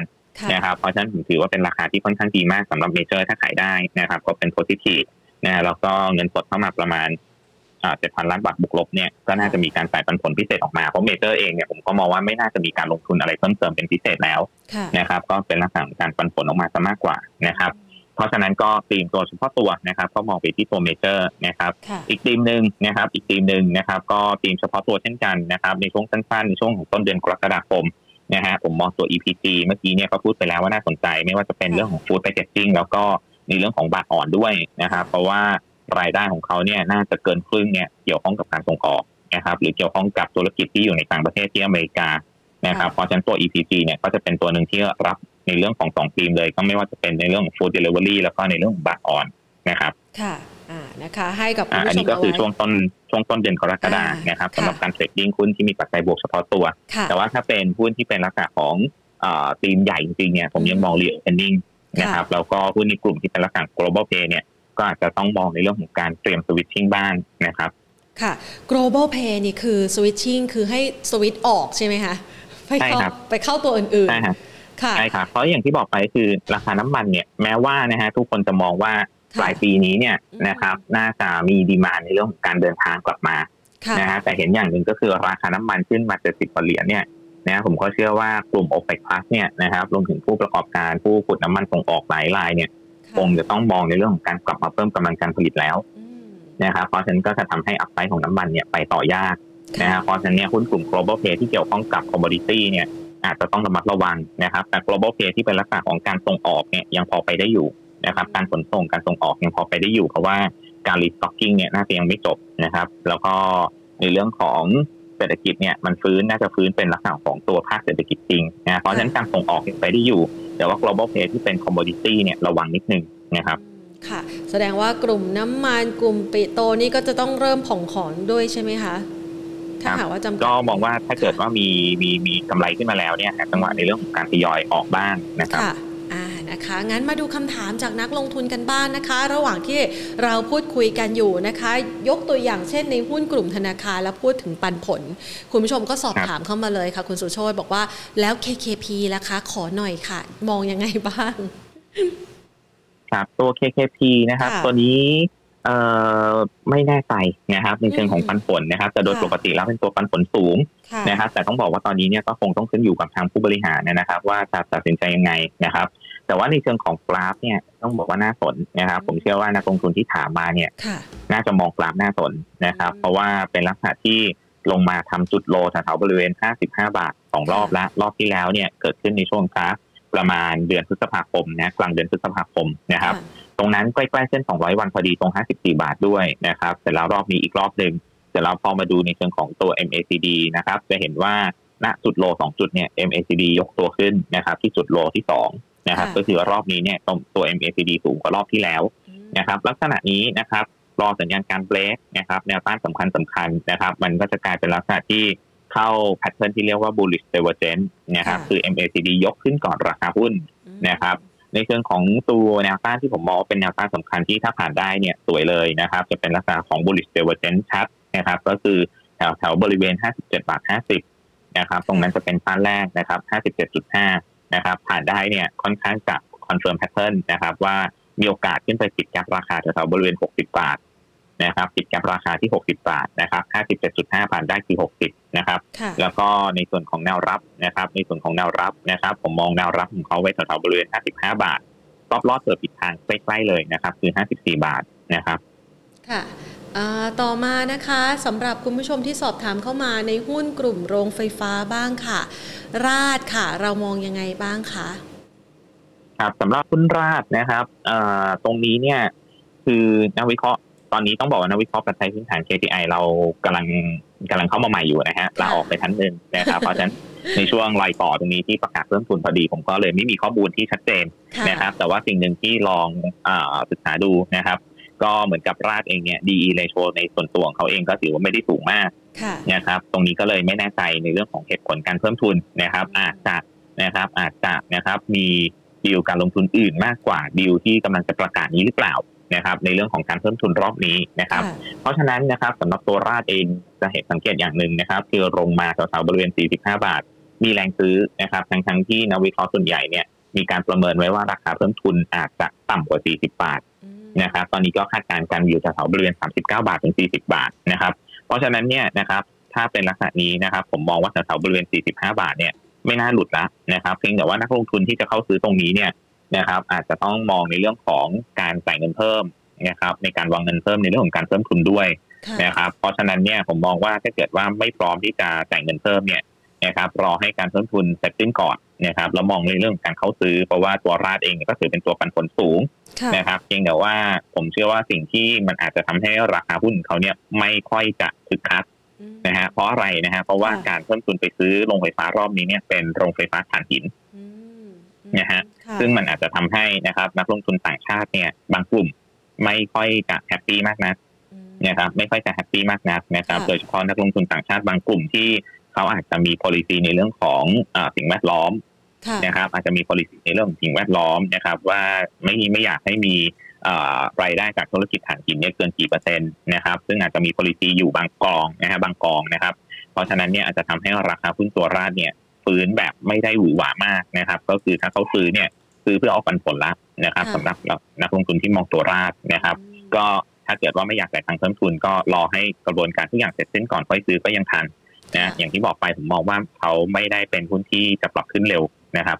ค่ะเอ่อสำหรับกลุ่มนี้เนี่ยนะคะ โรงไฟฟ้าไม่ค่อยมาสักเท่าไหร่นะคะ ยกเว้นตัวเล็กตัวน้อยนะคะ เราครับมองยังไงบ้างคะสำหรับกลุ่มนี้เพราะว่าหลาย ๆ คนก็สนใจลงทุนนะ เพราะว่าเป็นหุ้นที่เคยดูดีในอดีตนะคะค่ะครับโรงไฟฟ้าเนี่ยนะครับ ถามว่าทำไมในช่วงที่ผ่านมาเป็นปรากฏการณ์เลยค่ะนะครับเป็นปรากฏการณ์เลยนะครับปรากฏการณ์ยังไงคะจน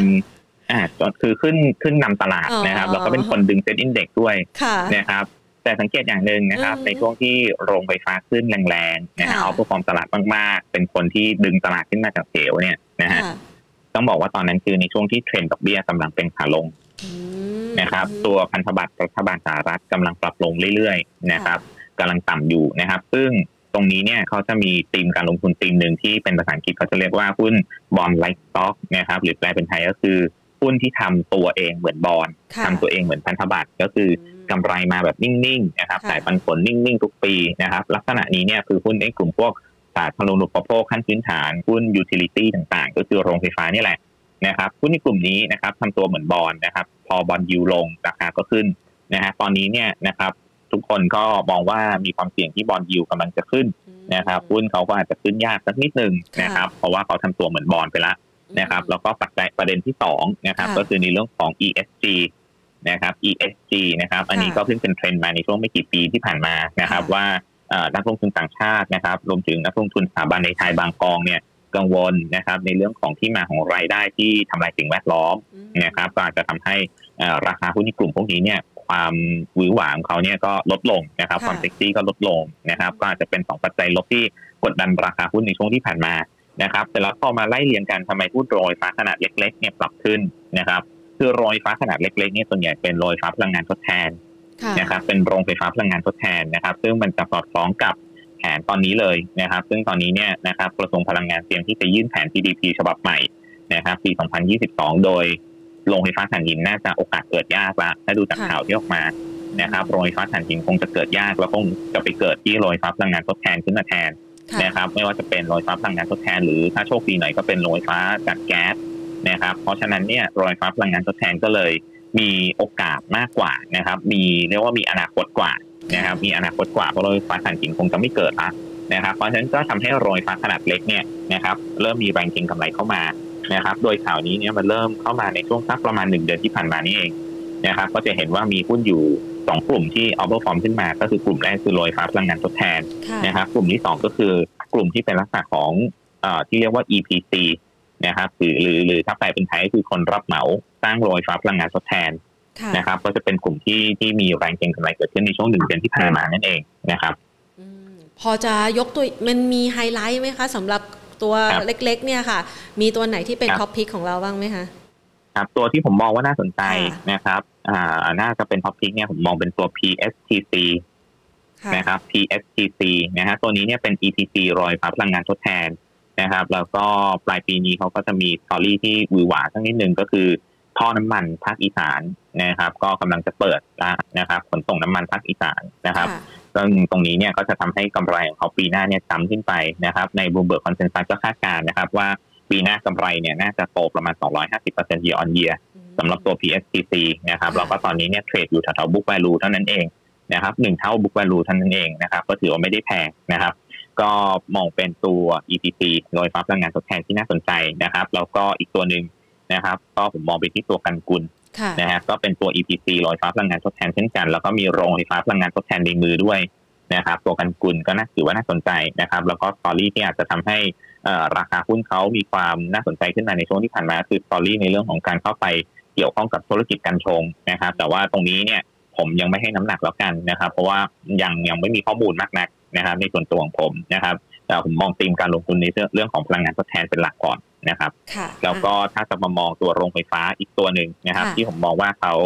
น่าจะมีโอกาส outperform ได้นะครับ ก็จะเป็นกลุ่มที่วิ่งไปหาธุรกิจแบตเตอรี่นะครับวิ่งไปหาธุรกิจแบตเตอรี่นะครับ ซึ่งมันจะแตกต่างกับพวกโรงไฟฟ้ายุคเก่านะฮะโรงไฟฟ้ายุคเก่าเนี่ยยกตัวอย่างเช่นหุ้นราชนะครับหุ้น EGCO นะฮะ อันนี้ผมผมถือว่าเป็นขอขอใช้คำว่าเป็นโรงไฟฟ้ายุคเก่านะครับเพราะว่าส่วนใหญ่เขาจะเป็นโรงไฟฟ้าขนาดใหญ่นะครับไปดูโรงไฟฟ้ายุคใหม่นะครับ ตัวที่ผมมองว่าน่าสนใจนะครับนอกเหนือจากตัวเล็กๆ เมื่อกี้ที่พูดไปคือ PSCC กับกันคุณเนี่ย ผมมองมาที่ตัว GPSC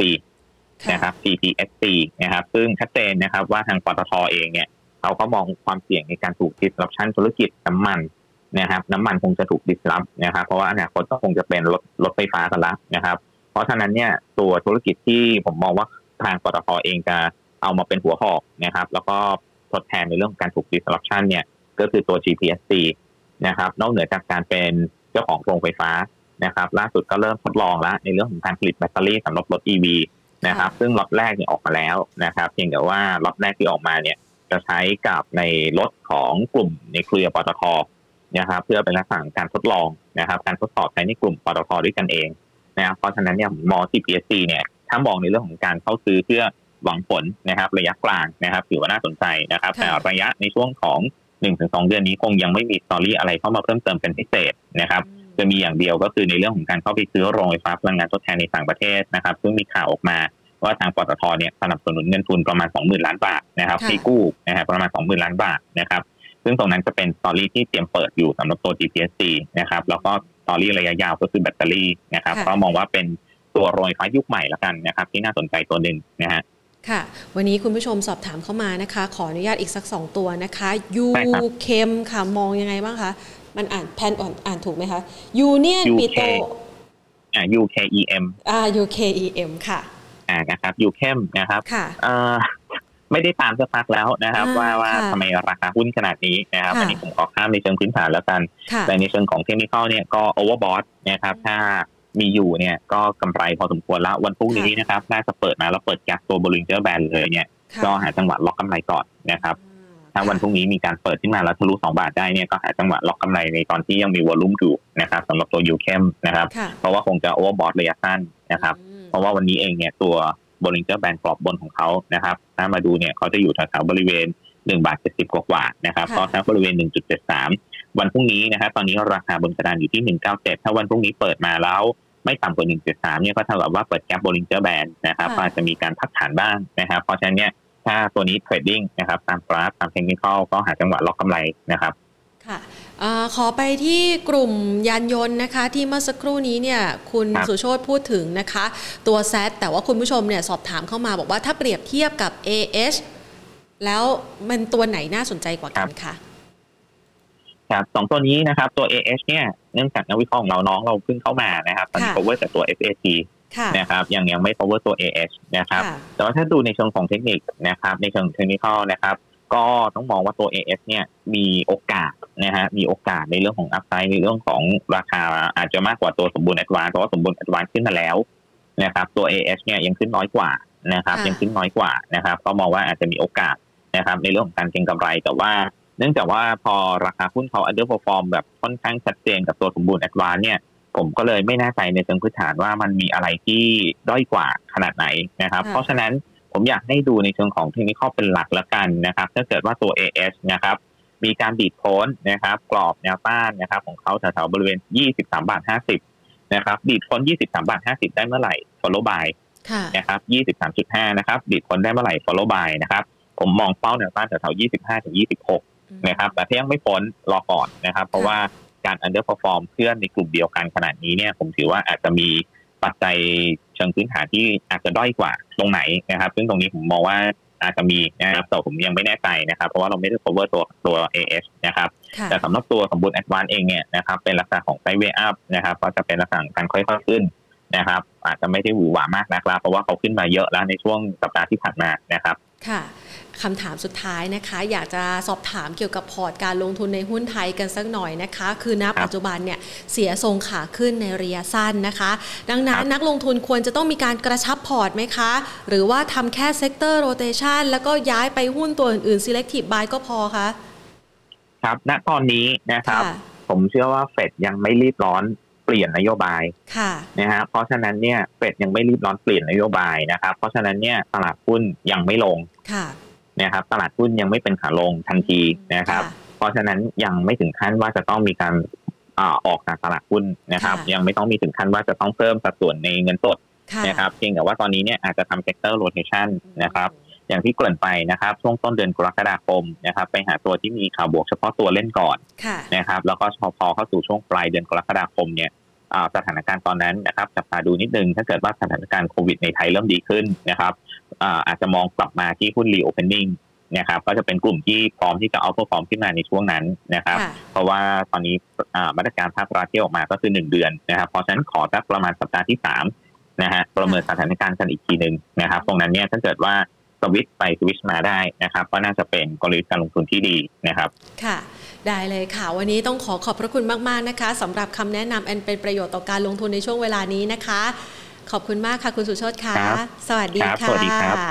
นะคะ ก็เป็นภาพการลงทุนนะคะ ประเมินกันให้นะคะ คุณสุโชตประเมินเอาไว้ให้เลยนะคะ เป็นทั้งภาพกว้างนะคะ แล้วก็ภาพแคบ คือมันมีหุ้นที่ได้รับผลกระทบแน่นอนแหละมันก็ต้องมีหุ้นที่ได้รับอนนิสงนะคะ ในเชิงบวกนะคะ คุณผู้ชมก็สามารถที่จะไปลองศึกษาเพิ่มเติม คือให้ตัวหุ้นมาแล้วนะคะ คุณผู้ชมมีหน้าที่ที่จะเอาตัวหุ้นนี้นะคะ ไปศึกษาเพิ่มเติมนะคะ สนใจลงทุนก็มีการสลับปรับพอร์ตกันได้นะคะ ซึ่งไม่เพียงเท่านี้นะคะ อย่างที่เกริ่นหัวข้อไปคือ หุ้นรอดรอรุ่งนะคะ ดังนั้นค่ะวันนี้คุณสุโชตก็ให้ไว้นะ เดือนหน้า ก้าวย่างอีกแค่วันเดียวนี่นะคะ จะถึงวันพฤหัสบดีเริ่มต้นกันวันที่ 1 กรกฎาคมแล้วนะคะ ต้นเดือนกลางเดือนปลายเดือนจะต้องมีกลยุทธ์การลงทุนที่เหมาะสมอย่างไร ฝากคุณผู้ชมเอาไว้นะคะทำเป็นการบ้านย้อนหลังใครมาฟังย้อนหลังนะคะ ลองสคริปต์สคริปต์ดูนะคะ และถ้าหากว่าใครไม่ได้สคริปต์นะฟังตั้งแต่ต้นจนจบนะรับรองเลยว่าทุกวินาทีทุกนาทีนะคะมีประโยชน์ต่อการลงทุนของท่านอย่างแน่นอน เพราะวันนี้ประเมินสถานการณ์รอบด้านกันเลยทีเดียวนะคะไม่เพียงเท่านี้ค่ะ อย่างที่บอกไปนะคะว่าวันนี้เนี่ยเรามีเรื่องราวที่น่าสนใจไม่ใช่แค่เราคุยกันอยู่ณ ปัจจุบันนี้เท่านั้นนะคะ แต่ว่าทีมงานของเรานะคะโปรดิวเซอร์ปอมแล้วก็น้องขวัญของเราแอดมินน่ารักของเราเนี่ยนะคะเขาทำเขาเรียกว่าอะไรผลโพลใช่ไหมคะ สอบถามคุณผู้ชมนะคะ บอกว่าวันนี้เนี่ย ในมุมมองของนักลงทุนนะคะคำว่าลงทุนระยะสั้นของคุณ อยู่ที่ระยะเวลาเท่าไหร่นะคะอ้าวหลาย ๆ คนนะคะเป็นโจ๊กในช่วงเวลานี้นะคือบางคนเนี่ยบอกว่าลงทุนระยะสั้นเหรอครับ เอาเป็นรายวินาทีเลยแล้วกันนะคะ โอ้โหกะเป็นรถซิ่งเลยนะคะ แล้วก็ไปดูกราฟกันวิ่งกันแล้วรี่กันนะคะ อันนี้เป็นหุ้นขาซิ่งนะคะ แต่หลาย ๆ คนนะที่นี้เชื่อว่าคุณผู้ชมเองนะคะมีมุมมองนะคะต่อการลงทุนที่ไม่ใช่แค่เก่งกำไรเนาะเพราะอะไรเพราะว่ากว่า 59%นะคะจากจำนวนทั้งสิ้นนะคะ32 ท่านที่เข้ามาโหวตกันผ่าน YouTube ของเราเนี่ยนะคะไลฟ์กันอยู่ในขณะนี้ 59%บอกว่าลงทุนระยะสั้นของเขานั้น ให้ระยะเวลาเป็นรายเดือนค่ะ ในขณะที่อีก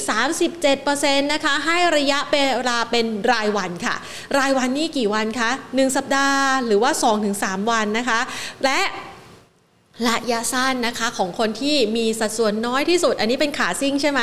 สามเปอร์เซ็นต์นะคะอ่านี่ก็เป็นผลโพลนะคะจากทางด้านของ YouTube นะคะ ส่วนอีก โพลหนึ่งนะคะเราจัดทำนะคะใน Facebook Live เช่นเดียวกันขออนุญาตยกมือนะคะ ให้โปรดิวเซอร์ปอมช่วยมาดูหน่อยนะ มันดูผลโพลตรงไหนนะคะ คือ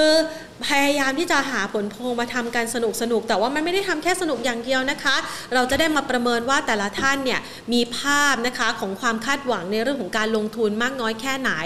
ใครเป็นการลงทุนสไตล์สั้นกลางยาวนะคะ แล้วอยากได้การลงทุนเป็นกลยุทธ์แบบเฉพาะเจาะจง เราจะได้ดีไซน์นะคะ รายการออกมาให้ให้ท่านเลยสำหรับนักลงทุนที่อยากจะเก็งกำไรระยะสั้น ก็ต้องศึกษานะเพราะว่านักวิเคราะห์ของเราเขาก็จะบอกแล้วนะคะว่าช่วงระยะเวลาในการที่จะประเมินสถานการณ์นะคะ จะอยู่ในช่วงระยะเวลาไหนหรือแม้กระทั่ง ใครลงทุนระยะยาวนะคะ อย่างที่บอกไปอย่างหุ้นในกลุ่มธนาคารอย่างเงี้ยนะคะ คุณสุโชตเองก็บอกว่า conservative หน่อยนะคะ แล้วก็ไม่อยากเสี่ยงมากนะคะ หุ้นกลุ่มนี้ก็รอคอยการฟื้นตัว แถมยังมีความแข็งแกร่งที่ซ่อนอยู่นะคะ เพียงแต่ว่าอาจจะต้องเลือกเข้าไปดูพอร์ตไส้ในของสินเชื่อของเขานะคะ แล้วก็ดูความแข็งแกร่งของเขานะคะ ในการรับกับสถานการณ์กันนะคะ เอามาดูกันนะคะผลโพลนะคะใน Facebook แหมน่ารักจังเลยนะคะมีจำนวนทั้งสิ้นประมาณ 25 ท่านเนาะนะคะ บอกว่าลงทุนระยะสั้นของเขานะคะให้เป็นรายวัน 40%นะคะ และให้เป็น60%สำหรับลงทุนรายเดือนนะคะ ส่วนรายชั่วโมงไม่มีนะคะนะคะอะก็ถือว่าเป็นภาพหนึ่งที่ดีแล้วค่ะ ราะว่าลงทุนในหุ้นนะคะ มันต้องใช้ระยะเวลาในการงอกเงย ใจร้อนนะคะ วิ่งเร็วหุ้นซิ่ง ต้องระมัดระวังนะคะ ไม่ได้ไม่ไม่ได้เชียร์การซื้อขายนะ คือมันเป็นสไตล์ของแต่ละบุคคล ไม่มีใครผิด ไม่มีใครถูก เพียงแต่ว่าใครเล่นสายซิ่ง จะต้องเข้าและออกเร็ว และรู้จักการคัดลอสนะคะ ส่วนใครที่อาจจะไม่ซิ่งมากนะคะ ก็สามารถที่จะบริหารจัดพอร์ตใช้ระยะเวลาในการลดความเสี่ยงกับ กับการลงทุนของท่านได้นะคะเอาเป็นผลโพลที่นำมาคุยกันนะคะ แล้วก็ฝากกันในวันที่ตลาดหุ้นไทย ถือได้ว่ารีบาวกลับมานะคะ หลังจากเมื่อวานนี้อาจจะมีแรงเทขายค่อนข้างหนัก แต่ก็สามารถรีดาวรีบาวได้ในระหว่างวันนะคะ วันนี้นะคะตลาดหุ้นไทยภาคบ่ายก็ยังดูสดใสอยู่นะคะ ยังมีแรงเก็งกำไร selective buy ส่วนจะ selective buy ตัวไหนคุณสุโชตให้คำตอบเอาไว้แล้วกลับไปฟังย้อนหลังกันได้นะคะ ส่วนใครมีคำถามเพิ่มเติม รอติดตามได้ในรายการ Market Today ในเวลาดีๆ แบบนี้ของทุกๆวันจันทร์ถึงอาทิตย์เลยนะคะ มีเรื่องราวดีๆ มารอเสิร์ฟแน่นอน วันนี้หมดเวลาลงแล้วละค่ะ สวัสดีค่ะ